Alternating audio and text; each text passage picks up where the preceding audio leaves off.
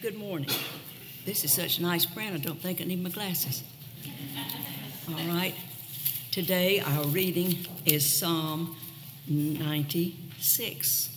It begins in your Bible in your pew rack on page 539.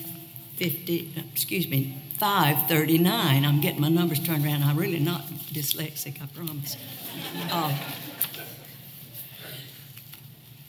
First of all, let's bow our heads for prayer. Our Lord and Father, we thank you for this book that tells us about you and gives us your promises. We pray that today, as the word is read and as it is spoken, that you will open our hearts and minds to receive your love and your commands for us. In the name of Christ our Savior, amen. Psalm 96.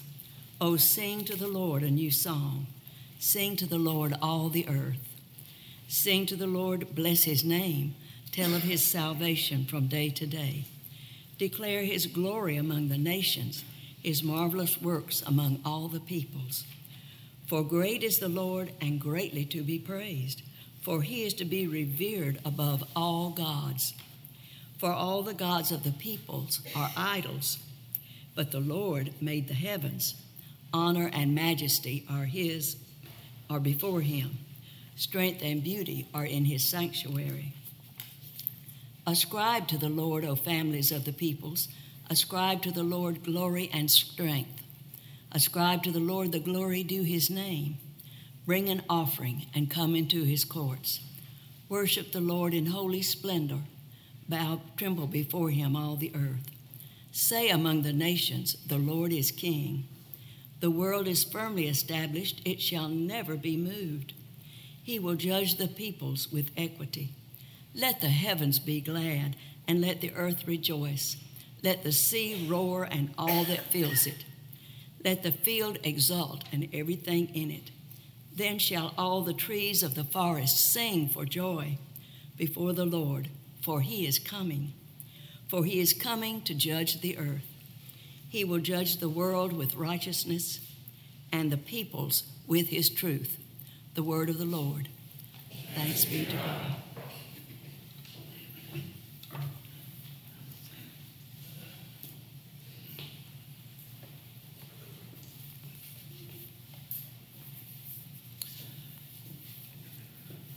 Our second lesson comes from the Gospel of Matthew. I'll be reading just a short section, two very short parables that Jesus told.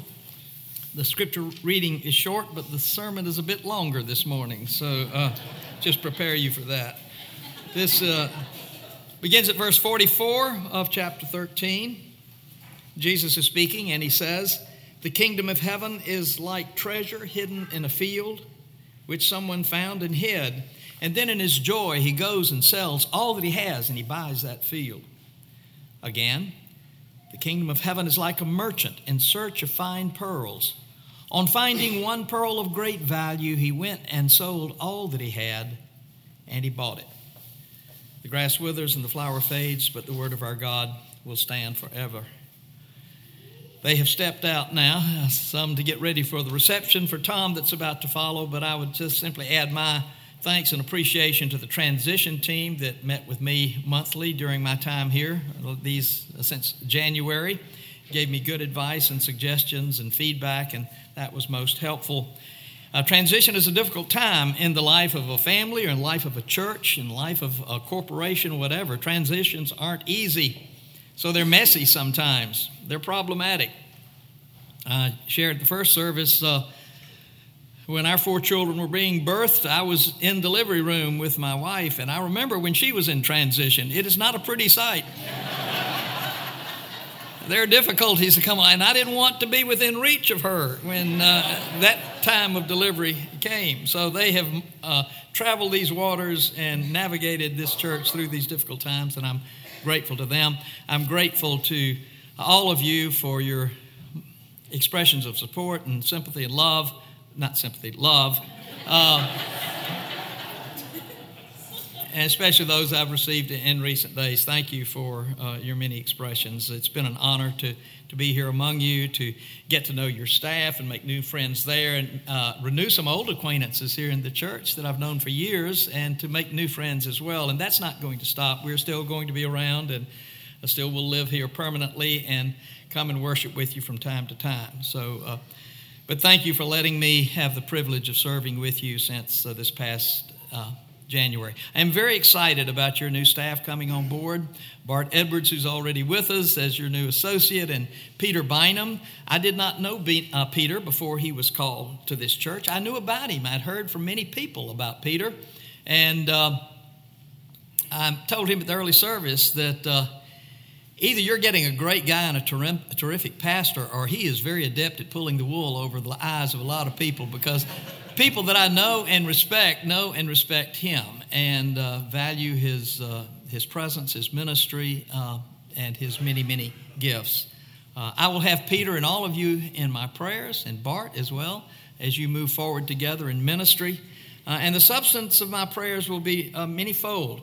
I will pray that you will extend your hospitality to him as you have extended it to so many others in the past and in the present.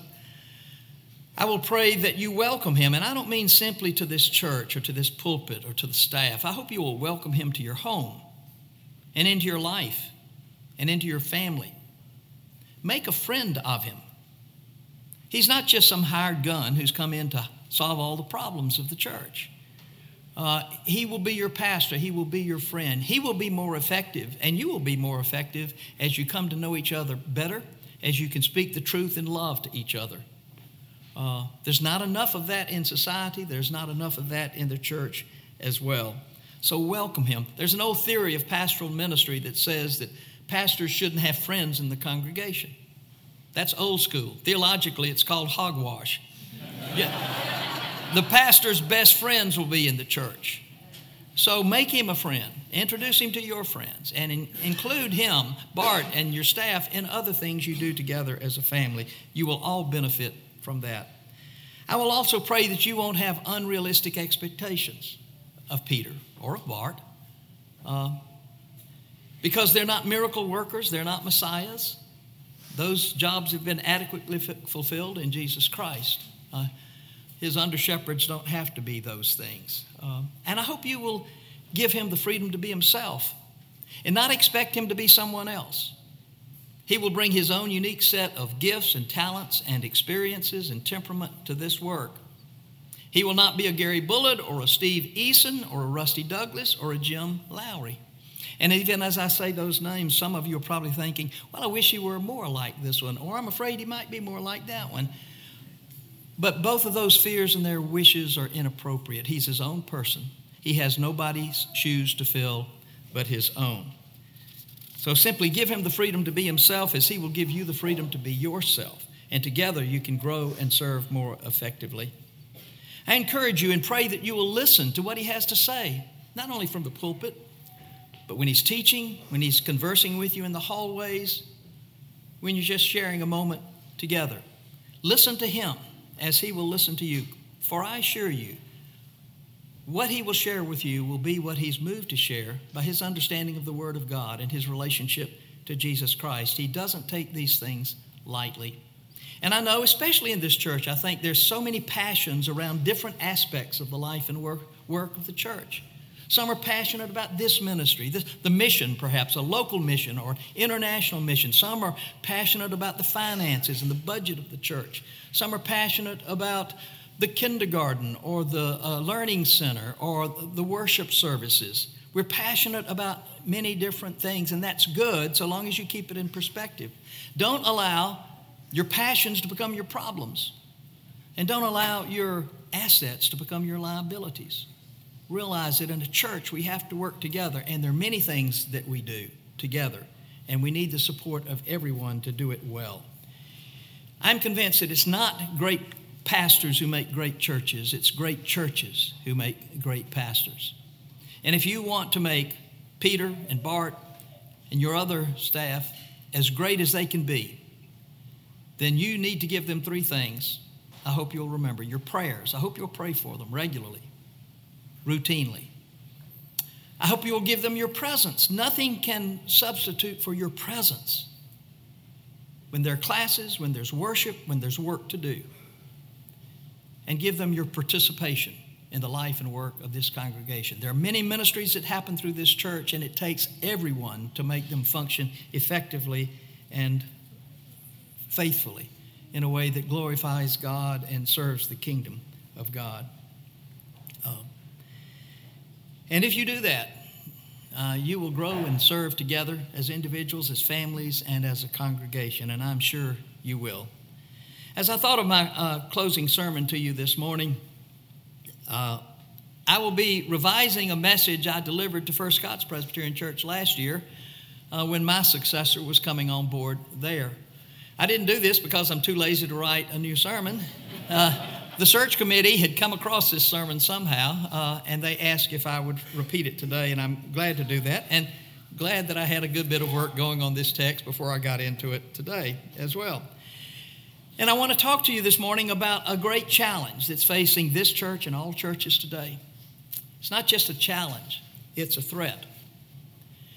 And I would approach it by asking that each of you in every household do a genuine assessment of your discipleship and your churchmanship. Asking yourself the question, what is this church worth to me? How do I know its value? And how can I determine its value? I realize, of course, that the kingdom of God and the church of Jesus Christ are not necessarily synonymous, but they should be. The church ought to be a manifestation of the kingdom of God. The world ought to look at the church and what happens in the church and be able to discern better what it's like when people live under the reign and the rule of Jesus Christ as Savior and Lord. Now, the church fails many times, but that's our goal. That's what we're called to be and to do. We're a part of the kingdom.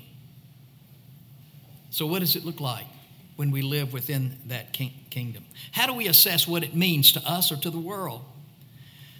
Well, we can do that in a number of ways. We can do it objectively. If we think the Bible speaks authoritatively and truthfully, we can just see what the church or what the Bible says about the kingdom of God and about the church of Jesus Christ. And if we examine that, we will see that the Bible speaks of the church in the most tender terms, in the most precious terms that you can imagine. The church is called the bride of Jesus Christ.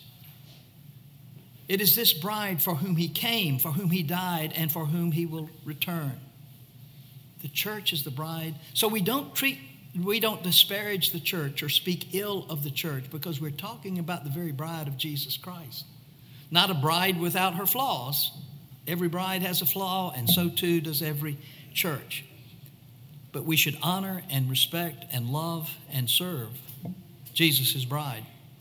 And when we diminish or demean the church, just think what the Lord thinks out of his love for those whom he came to save. Not only are we, as members of the church and residents of the kingdom of God, but we're called the body of Christ in the world. We are to be his body, his hands, his feet, his voice, his compassion, his justice. We're called the citizens of the kingdom. We're called the children of light. We're called co-workers with Jesus Christ. We're called the temple of the living God. Glowing terms to describe this hodgepodge group of people like you and me.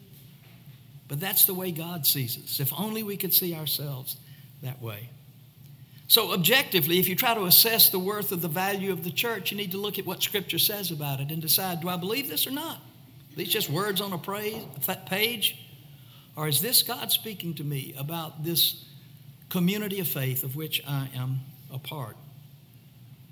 Jesus loved the church so much that it was what was on his heart and mind when he was near death. In the Garden of Gethsemane, on the night he was betrayed, when he's sweating blood, sweat, and tears, he prays to his Father. And what's the substance of that prayer? Not simply that, if possible, the cup of suffering passed from him, but he was praying for you and me. He was praying for all of those who would come to believe through the gospel. And what did he pray for them? He prays for their protection. He prays for their unity. He prays for their service in the world, that others may come to believe through those he's leaving behind. Usually when you're at death, those that are closest to you are on your heart and mind. And when Jesus was near death, he was praying for you and me, that we would be faithful and effective and help carry out his mission within the world. In his parables, Jesus teaches all the time about life in the kingdom, what the kingdom looks like, how people who are part of the kingdom act, how we should value and assess that kingdom. And so too do these two parables, these two brief parables that we're looking at this morning, part of the kingdom teaching of Jesus Christ. Ever the master storyteller, Jesus realized, no doubt, the appeal of found treasure. Who hasn't anticipated or hoped that he or she would find a treasure at some point? When you went to the beach as a child, if you had a shovel in your hand and a bucket, you hoped that you would find something to treasure. You were hoping, as I did, that when that shovel went in the sand, it was going to hit Blackbeard's treasure chest, right? You're going to find something that's so valuable that it's more valuable than anything else you might have. So Jesus uses this analogy of someone who finds a treasure buried in a field. Then he has to go out and buy the field because he has to have that treasure. Stories of found treasure, exciting. There was one last year about a Captain Shaw who commanded the all-black 54th Massachusetts Regiment in the Civil War. And his sword was lost, they thought forever. It was just found recently in the attic of a distant relative, the sword from his battle sword. There was a story about several years back that I read in the paper about Strawberry Chapel, one of the chapels of ease outside of Charleston. And when the British were coming through, they took the communion ware, the silver, and buried it. But either they forgot where it was buried or the person that buried it lost his life, but no one knew where it was buried until metal detectors were invented after World War II. They found the silver service and where it was buried on the church's property, a great find that they treasure today. When I was up in Philadelphia this past month, there was an article about a man that had bought a lottery ticket and never checked the numbers. And the winning ticket in that New York lottery was $24.1 million. And so the New York Lottery Commission started advertising this ticket. We know it was sold and we know where it was sold, but it's never been turned in. So look in your pockets, look in your glove box of your car. That ticket is out there. So Jimmy Smith, 68 years old, decided he'd go through his shirt pockets, and guess what he found? The winning lottery ticket for $24 million. We love stories of buried treasure. We love this one that Jesus tells. This man found what is the most valuable thing and made every arrangement so that he could have it. There are people who stumble upon the kingdom of God like that. Maybe some of us here today. You read a book, you heard a sermon, you had an experience in your life, and somehow you saw the love and the grace of God in Jesus Christ, and you claimed it because you knew, if that's true, it's the most precious thing that you could have. Some people stumble upon God. Paul in Romans quotes from Isaiah, who says, God says through Isaiah, I have been found by those who did not seek me. I have shown myself to those who did not ask. And sometimes that's how we enter the kingdom. We almost stumble upon it. For other people, it's not a matter of stumbling upon it. It's a matter of going in search for it, like the pearl merchant, looking for that one priceless pearl that's worth everything else he'd collected over the years. When he finds that pearl, he has to have it. So he sells everything that he has so that he can possess the ultimate prize. That ultimate prize that Jesus is talking about is being a part of the kingdom of God, being in a right relationship with God and neighbor. But both of these brief parables are making the same point about this precious possession of the kingdom of God and the church of Jesus Christ. The Apostle Paul says that I count everything else prior to my conversion as loss, as refuse, as garbage for the surpassing worth of knowing Jesus Christ as Savior and Lord and being known by Him. That matters more than all the other accolades, all the other honors that could come along. So if you want to assess the kingdom of God, you can look at what Scripture says about it objectively and make a determination. If you think this book is speaking truly and authoritatively, then you can assess what it says about the kingdom that way and decide what it's worth. You can also do it subjectively. You can simply ask, what does my life, what do my habits reveal about how much or how little I cherish the church? Are my prayers for the church? Is my presence in the church? Is my participation in the life and work of the church? Can you sing with the psalmist that beyond your highest joys, you prize her heavenly ways? You love her. You love God's kingdom. As Peter Bynum takes up his work among you, I challenge each person in each household to do a serious examination of your own discipleship and your own churchmanship. We need to do that, not only in this church, but in this church. But in churches throughout the land, because I don't know if you are aware how much trouble the church is in today. Do you know about nuns? Do you know about duns? By nuns, I mean N-O-N-E-S. People are asked, what's your religious preference? Are you Protestant, Jewish, Muslim, Catholic, what? More and more people are simply saying no, none. No religion. And even more disturbing are the 65 million people who are called the duns. They've quit the church. They've left the church. The church disappointed them. Some preacher, some priest, especially in Pennsylvania this past month when I've been, all of that news broke from the Attorney General about the greater abuse of children in those Catholic dioceses. I imagine more will be done if we redo that survey. But don't be part of the nuns and don't be part of the duns, because Jesus Christ needs you. The church needs you. Your new clergy need you, and they need the best of you and all of you, not just what's left over. Not surprisingly, clergy are in trouble today. 20,000 men and women left the ministry in the year of 2012 alone. 70% of pastors surveyed, in a survey of over 1,000, described themselves as suffering from fatigue and burnout. 48%, nearly 50%, of all newly ordained pastors, this is the most disturbing to me, resign within 5 years. 71% of clergy say if they had another job, they would do it.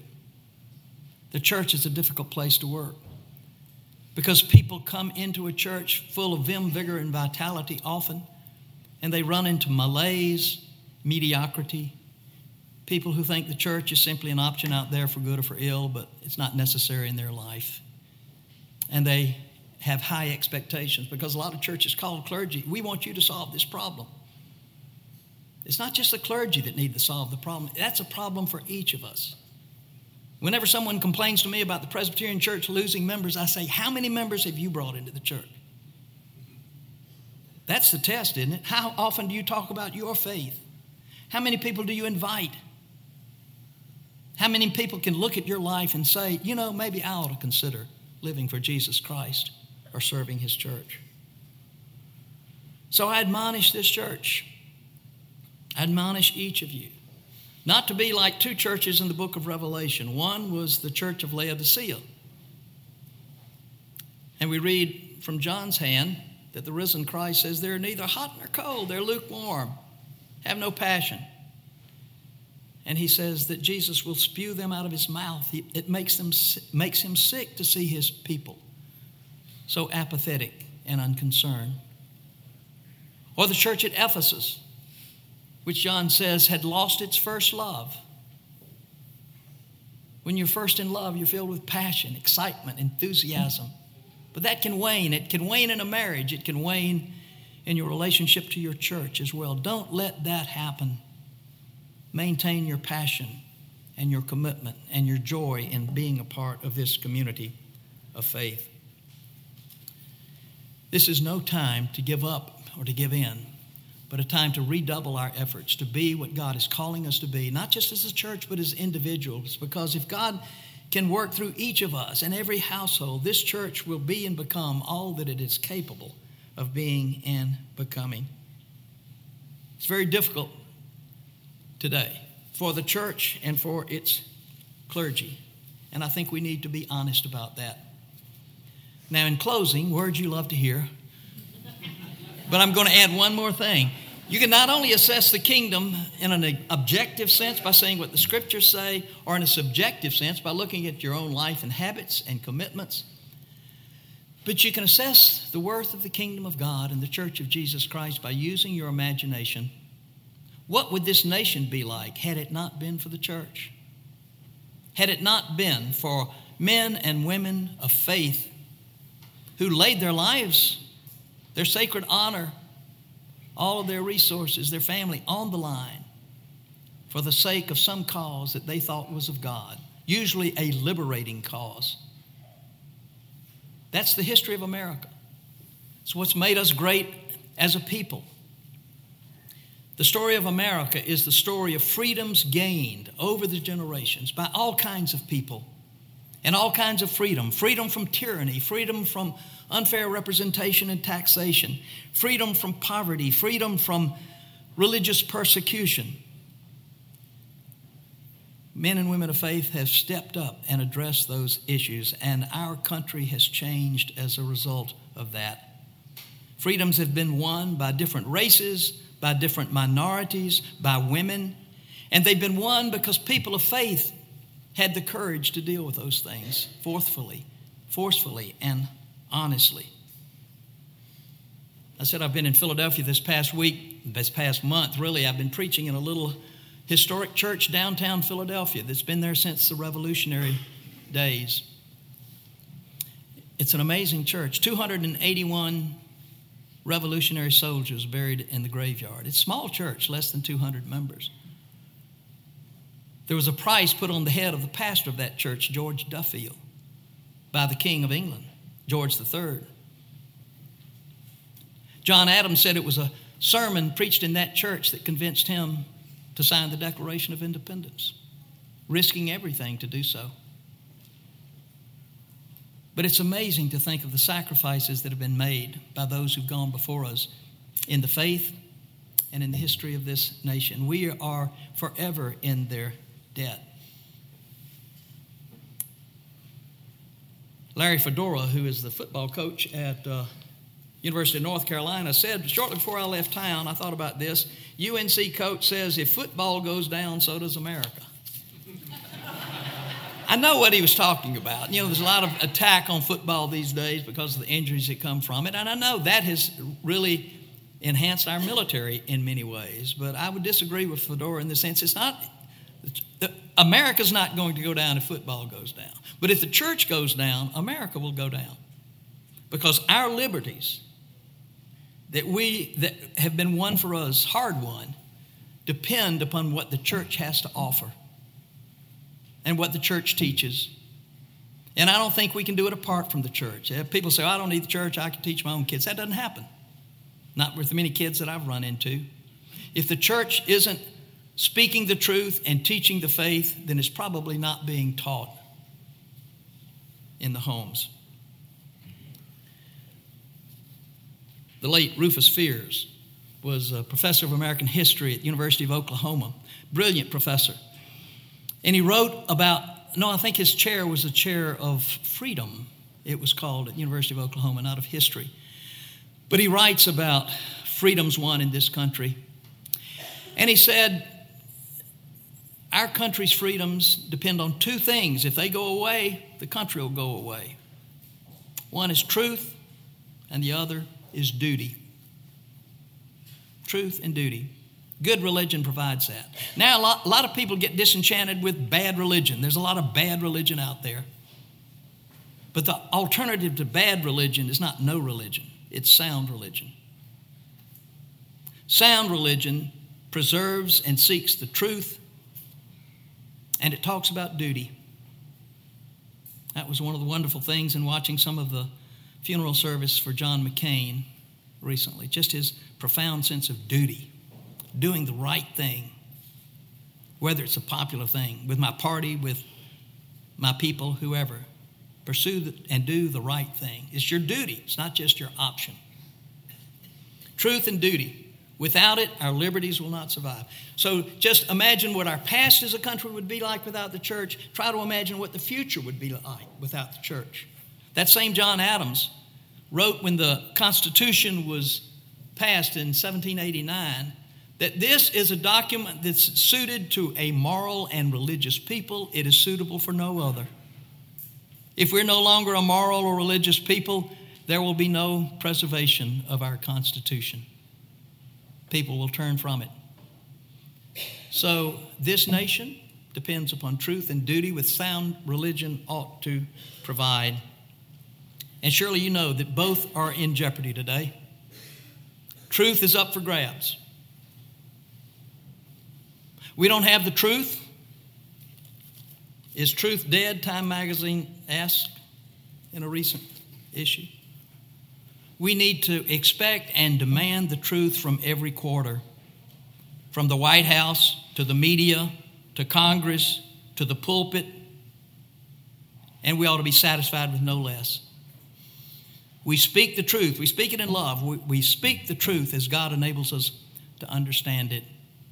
And when truth is in jeopardy, so too is freedom, so too is the church. And not only truth, but duty. People don't like to talk about duty. People don't like to hear about duty, especially younger generations. They talk about opportunities and privileges and options, but not duties. Some adults haven't spoken of their duty since they were Boy Scouts and said, "On my honor, I'll do my best to do my duty to God and country."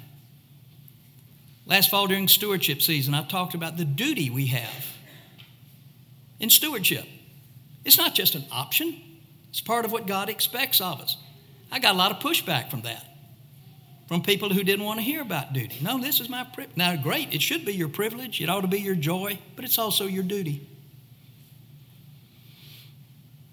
So, truth and duty, the church at its best has provided that for a society that is free and for a society that will continue.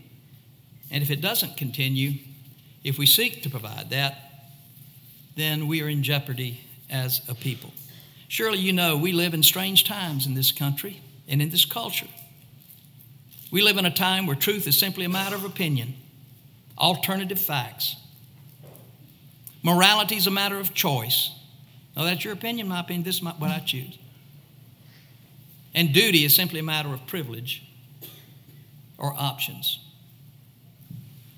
So it's paramount for people of faith to assess, what does this church really mean to me, and what do my habits and my lifestyle say about how much I value her and how much I will continue to serve her?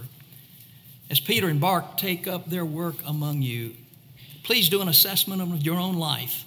Look into your own heart and ask yourself, what am I willing to do and to be for Jesus Christ, who did it all for me? He calls me into his church, and he wants to use me there, not to serve myself, but to serve others, to serve him and to serve my neighbor to the best of my ability.